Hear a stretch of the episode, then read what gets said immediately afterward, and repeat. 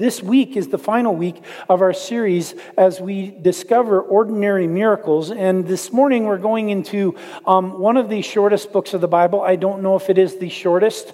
It might be a tie between it and the book of Jude. I think actually Jude is longer, so this might be the shortest book of the Bible called Philemon. If you're looking for Philemon, it's going to be right near the back of your Bible, and it's just after Titus and before Hebrews. So if you're looking there, you can turn there.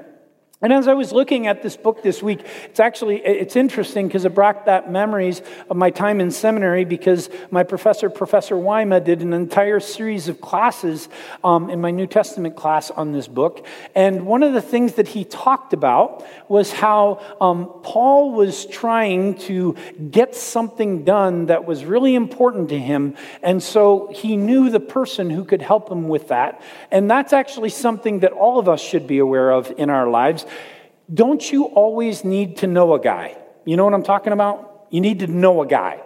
You need to know a guy, or actually, let's not limit it to just one gender. Sometimes that guy is a, a, woman or a girl, and you also need to know a girl. If you need to get something done, we have a pool at my house, and if I have trouble with my pool motor or with my pool filter, I know a guy. If I have trouble with, uh, if I need flooring done in my home, I know a guy. If I actually, if there's other things that I don't know a guy, then I know a guy who knows a lot of guys. And actually, her name is Rita Shaw. Rita Shaw knows everybody and can get almost anything done. So, if you ever are wondering and you need a guy or a girl and you don't know who to call, your guy is Rita Shaw because she does literally know everybody, I think, in the city of Redlands and surrounding area.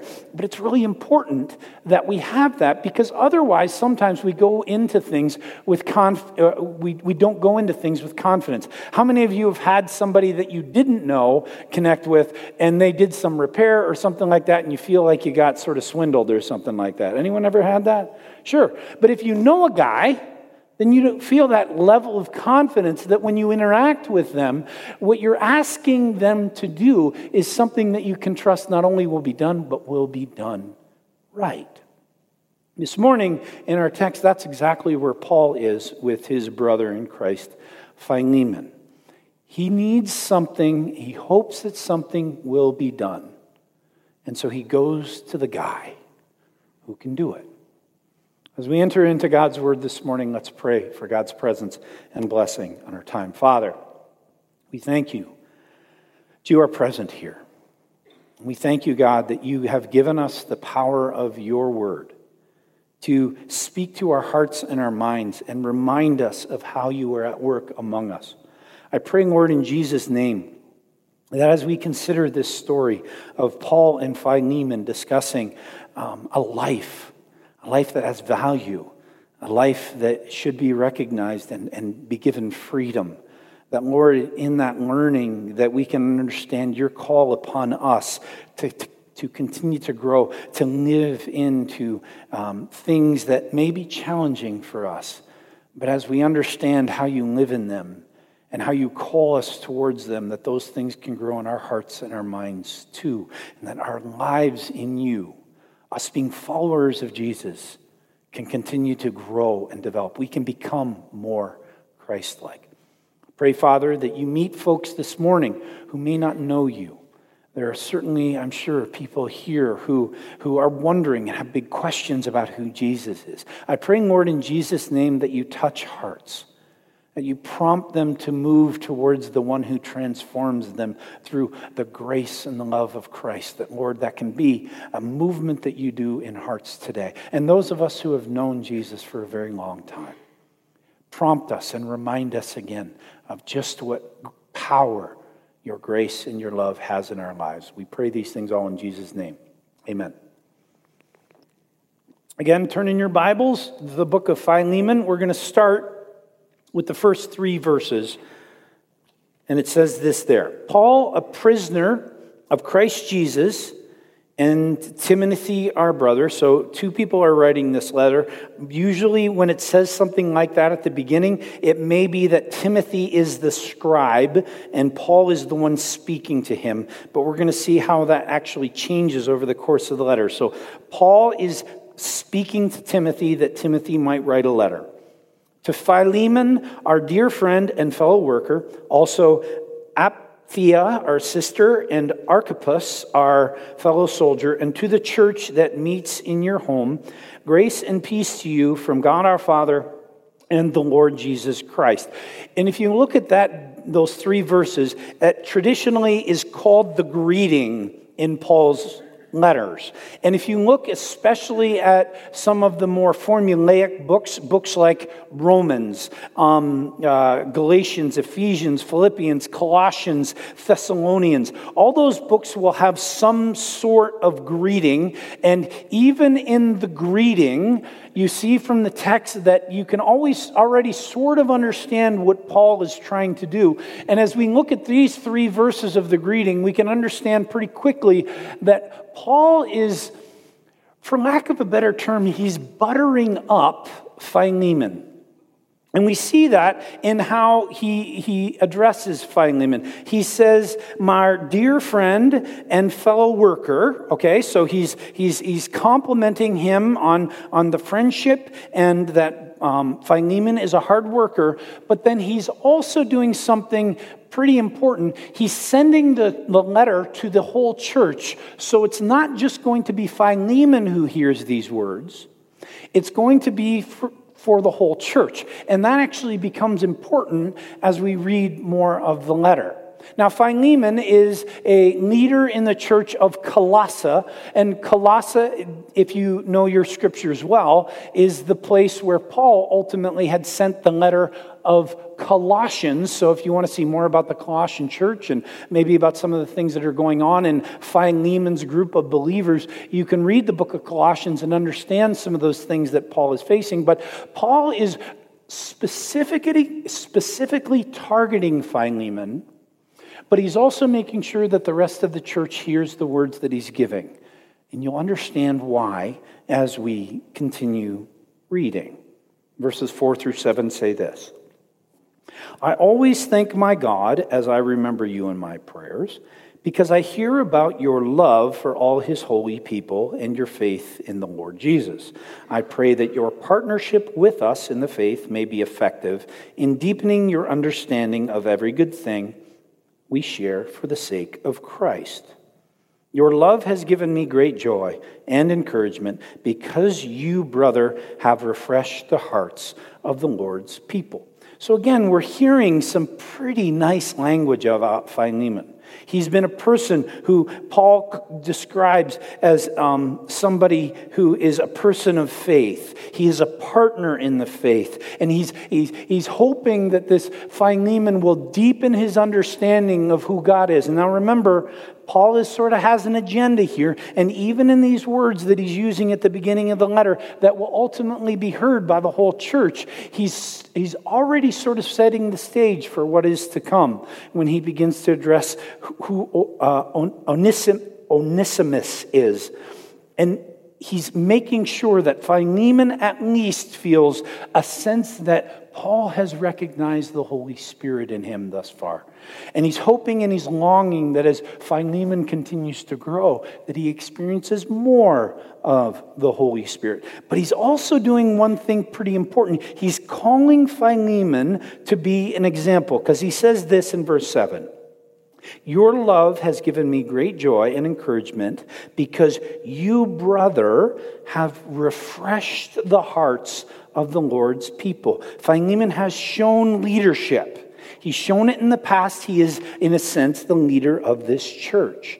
And Philemon is already setting that up so that as the letter continues, Philemon can hear, You've been a leader in the past, and here's another place where I would like you to show leadership. Now, we think about that in our world, that challenge to show leadership, to show godliness, to be an example. And the reality of it is, friends, that all of us are that. Especially this week and last week, as school starts or school started last week, we see that at work. We see that with our kids, right? I mean, all of these incredible, beautiful bodies that were up here with Mario receiving God's blessing, excited about the summer and excited about school starting and all that sort of stuff. They are kids that to whom all of us are that example. And I mean that to all of you. There's not a person in this room who is not in some way, shape, or form an example to that little child, or as they get older, people, uh, these, these, these people catch everything, don't they? In fact, isn't that sort of troubling sometimes, the things that your kids pick up from you over the years? Like all of a sudden you see that thing, oh, yeah, oh man, that's me. And they saw it from me. You know, even some of those phrases and words, I still have it. Sometimes all of a sudden I say something and it's like my father is speaking in one ear and it's coming out of my mouth. That power, right? But we're also an example one to another. How we navigate challenges, how we navigate struggles, how we navigate whatever it is. Do we live in faith? Because frankly, we watch each other, don't we? We see that. We see the beautiful witness of a senior saint going through the end of life.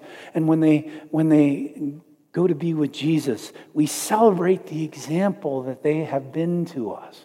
We see a person maybe a couple or two or three years further ahead along in life than we are. Maybe it's a person who's graduating from high school and we're a younger student. Maybe it's a person graduating from college and entering the workplace. Maybe it's a person entering into marriage. Maybe it's a person entering into parenthood or older children and some of the challenges of life. We're watching and seeing that example. And Paul is leveraging that example in Philemon in the same way that we can live in the, that example to each other.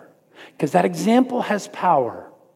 Godliness among us, and as we live into it, has power. And even, in fact, most especially when the most difficult trials come, how we navigate that speaks volumes to others around us about who we are in Christ. Are we tight? Are we grabbing on to faith or are we living or uh, otherwise? Paul is challenging Philemon to live into a sacrificial example because his godliness will have power in his community. The letter continues, verses 8 through 16. Therefore, although Christ in, in Christ I could be bold and order you to do what you ought to do, yet I prefer to appeal to you on the basis of love. It is as none other than Paul, an old man and now a prisoner of Christ Jesus, that I appeal to you for my son Onesimus, who became my son while I was in chains. Formerly he was useless to you, but now he has become useful both to you and to me. I am sending him, who is my very heart, back to you. I would have liked to keep him with me so that he could take your place in helping me while I'm in chains for the gospel. But I did not want to do anything without your consent, so that any favor you do would not seem forced, but would be voluntary. Perhaps the reason he was separated from you for a little while was that you might have him back forever, no longer as a slave, but better than a slave, as a dear brother. He is very dear to me but even dearer to you, both as a fellow man and a brother in the Lord. So Onesimus is with Paul. We don't know how that meeting happened. Could have happened while Paul was in jail, and Onesimus could have been jailed along with Paul. It could have been simply during some of his journeys and missionary work that Paul was certainly doing in so many different places over the years. It could have happened there. But Paul and Onesimus have connected, and Onesimus is a slave to Philemon. But he's not with Philemon. The question arises what happened? It seems that Onesimus is a runaway slave from Philemon. Now, a word about slavery.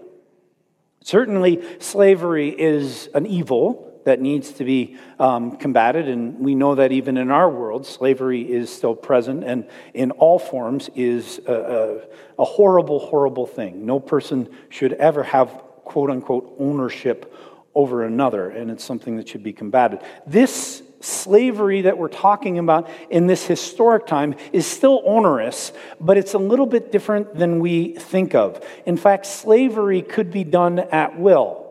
For example, if I were in great debt, and there were somebody who had wealth, I could say to that person, I will become your slave until I can pay back that debt that I have, and then I will no longer be your slave. I will be a freed person. However, it could also be the onerousness of people who were conquered by another country, another power. And in that conquering, they took the people back from that country and made them slaves in the community that they had no choice in. And certainly there could be violence, there could be un- horrible things like rape and abuse and all that other sort of stuff. There were all these sort of different um, expressions of slavery. We're not sure exactly what expression of slavery we're talking about here, but what we do know is that Onesimus is a slave in debt, in some ways, either via ownership or debt, to Philemon.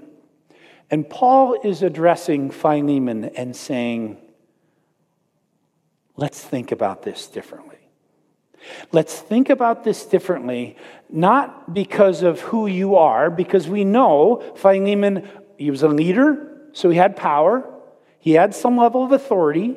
He hosted the church in his home. That means he was a person of wealth. So he had power, wealth, and authority. But Paul is saying to him, in this situation, in this thing, you can exercise your power, wealth, and authority in the way that the world expresses it. He could ask the jailer to send Onesimus back into his home, beat him if he willed, and then set him back into slavery. Or you can live as a brother and sister of mine in Jesus Christ. You can do things like the world, or you can do things differently than the world. That's the challenge that Paul is putting in front of Philemon. And he's putting it in front of us. Because, friends, we are in the same place as Philemon. We are people who so often have wealth, and we have power, and we have authority in our world.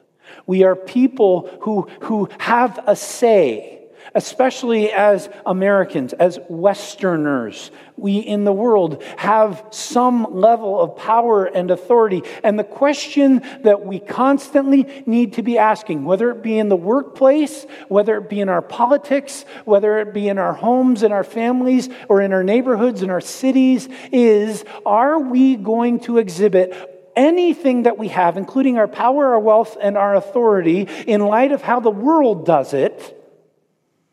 Or are we going to do it as Christ calls us to do? As people who love one another and seek to serve one another and live in grace and encouragement to one another. And friends, I got to be honest that I, that should make us all a little uncomfortable. Because it doesn't make us uncomfortable, and I don't think we're acknowledging exactly what sort of place we hold. We all should be asking that question in everything that we do how we interact with our world, how we interact with our neighbor, how we interact with our friends, and even in this community. Are we willing to live into this as brothers and sisters in Christ who are willing to, as Paul is asking Philemon, to sacrifice what it is that we could do for our own sake? And live instead into what Christ calls us to do for the other's sake. Because Onesimus is the one at stake here. And Paul and Onesimus have a love relationship.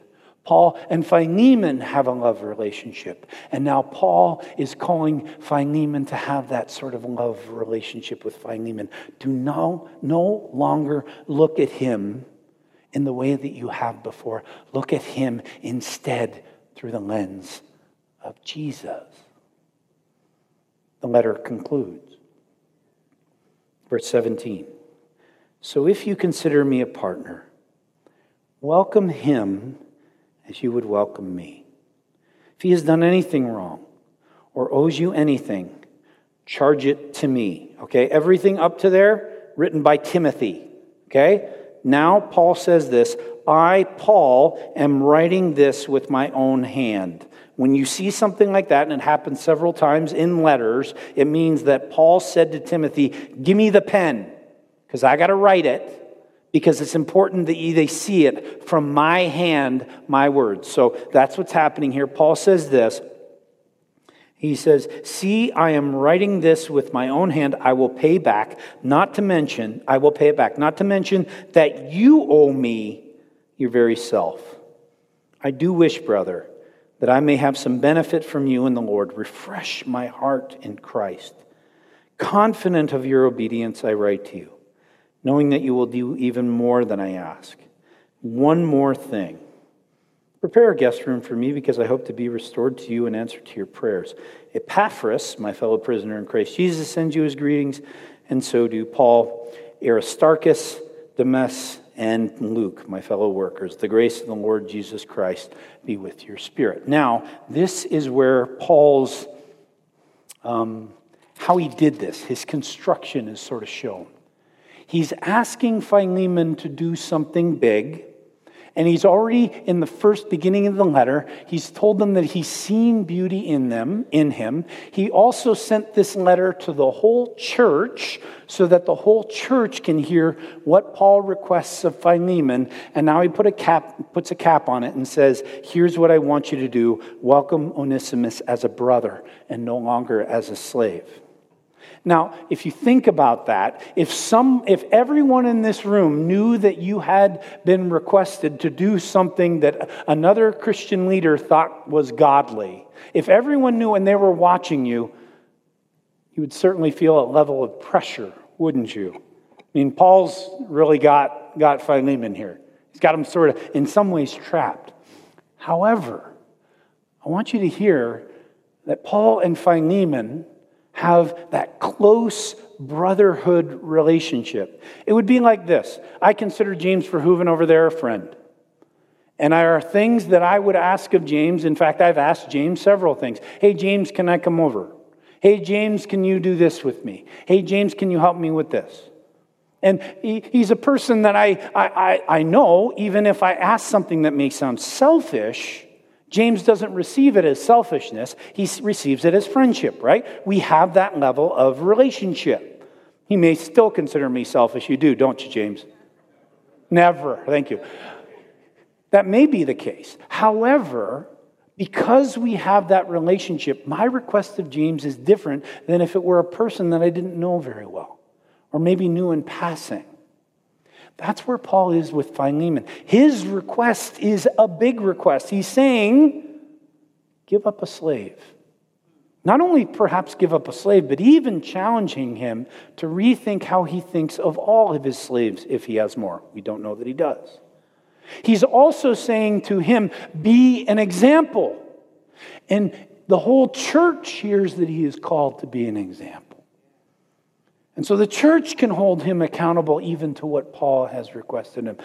Philemon, Philemon has been challenged to go deeper in his walk with Jesus and told that in doing so, you can set an example for the church, those around you who will look at you and see more of Christ. And he does that to all of us. And he's looking straight at all of you. And he's saying, All of you have been given much, and I am calling you to go deeper with me in your walk with me, in your love with me. Those things that you know that I have called you to, that you have been hesitant about. Others are watching to see if you will be an example of believing and trusting in me as I have given you the ability to, to live in relationship with me, with your gifts and with your talents and all that you have, my grace and love. And now you can be an example to one another of what it is that I am calling you to do. But you have to have the courage to do it. For Philemon to do this, he is sacrificing some of his power, his authority, and his money in the community. Because there are people who are outside the church who would say, Philemon, you're crazy. You're giving up something that you don't have to give up. Why are you doing that? And for Philemon to say to them, Because Christ called me to it? Well, certainly that's a testimony to them, but they certainly might think he's crazy. But to the people in the church, can you imagine? Philemon, why are you doing this with Onesimus? He's come now, and instead of you making him stand outside and wait on us all, he's now sitting next to you. And you're in this relationship with him. What's going on? He is my brother in Christ, he's not my slave. Wow, there's power there. What is he calling you to? What risk is he calling you into? What step? What thing that can be an example to another? Perhaps it is a calling. Perhaps it is a mission field. Perhaps it is an invitation that you're giving. Perhaps it is a change in your life, a change of career, a change of, of how you do things, of, of the things that you say, oh, that's not for me anymore. Maybe that's, that's the exact thing for you, and you're willing to say, yeah, I'm willing to be involved in this. Maybe even we think about that with legacy nights or some of these other opportunities to serve and love and care for one another. Maybe it's in the risk of caring for one another or forgiving one another, being a person who creates a deeper connection with those who are around you by working on restoring relationship that may have been hurt or engendering relationship where it's not been before. And living as an example then one to another. One of the huge challenges that we have in our world is our level of isolation and being in silos. And I think oftentimes God calls us. And I was even talking to somebody this morning who said, I'm, I do not really do that well hanging around people. You're right, but you know what? Through Christ, some of those things that you might do in that relationship might be beautiful. And maybe it's not a whole group, maybe it's one person. Taking that risk with one person, being willing to say, I care for you. I want to bless you. I want to be an encouragement to you. And be an example then to the rest of us of what that means, even when it's challenging. It's part of what we can live into. And here's the beautiful part about what happens then in inspiration, there's partnership. And partnership in the kingdom brings so much good stuff, friends. When you show me an example, and I see it in so many of you, I continue to think of my brother Harold, who is one of those people who it doesn't matter when you call Harold. If you need a ride somewhere, Harold's going to do it. I love the sacrifice. In fact, this week, Harold came into my office and he said to me, There's a big job ahead for me. And, and I'm, I'm, it's scary, but I'm willing to do it. And he said he was willing to do it. And I know that's a place where God is calling Harold to risk. And I pray that God blesses him in that task, but he's willing to do that. And you know what? That inspires me. Because I think if Harold can do it, why can't I? I see that in so many others. I see people taking on new, new roles and tasks. I see Megan over here starting a new classroom this week. It's a risk. It's a big deal, big change. God will bless you. And your risk taking in faith is an inspiration to us. Jess Heckman over here also starting new role and responsibility. It's inspiring, sister taking a risk, and God be praised for that. See what these people and so many others are willing to step into. There's a bunch of teachers this week who are taking kids in their classroom, and if that's not a risk, I don't know what is. There's people here who are either new parents or anticipating being parents. That's a risk. We all know that. There's all these places where we can live into this stuff in obedience, be an example to one another because we know, he, you now know, Megan needs your encouragement. She needs your help. She needs your prayers. She's starting a big thing. Jess, too. Harold, too. All of us, too. And in that partnership, the kingdom of God grows and God's power is exhibited in and through the community of faith as we live into it in obedience. That's the beauty of all this. Paul is calling Philemon to do something inspiring so that the kingdom may grow in the church. He's calling us to it too. He's calling me to it too. All of us. And as we live into that, we see the beauty of God's blessing among us. We're willing to take those risks, willing to take those steps of great faith, sacrificing something that even may be difficult to sacrifice, but doing it in obedience to Christ, beauty comes. Let's pray.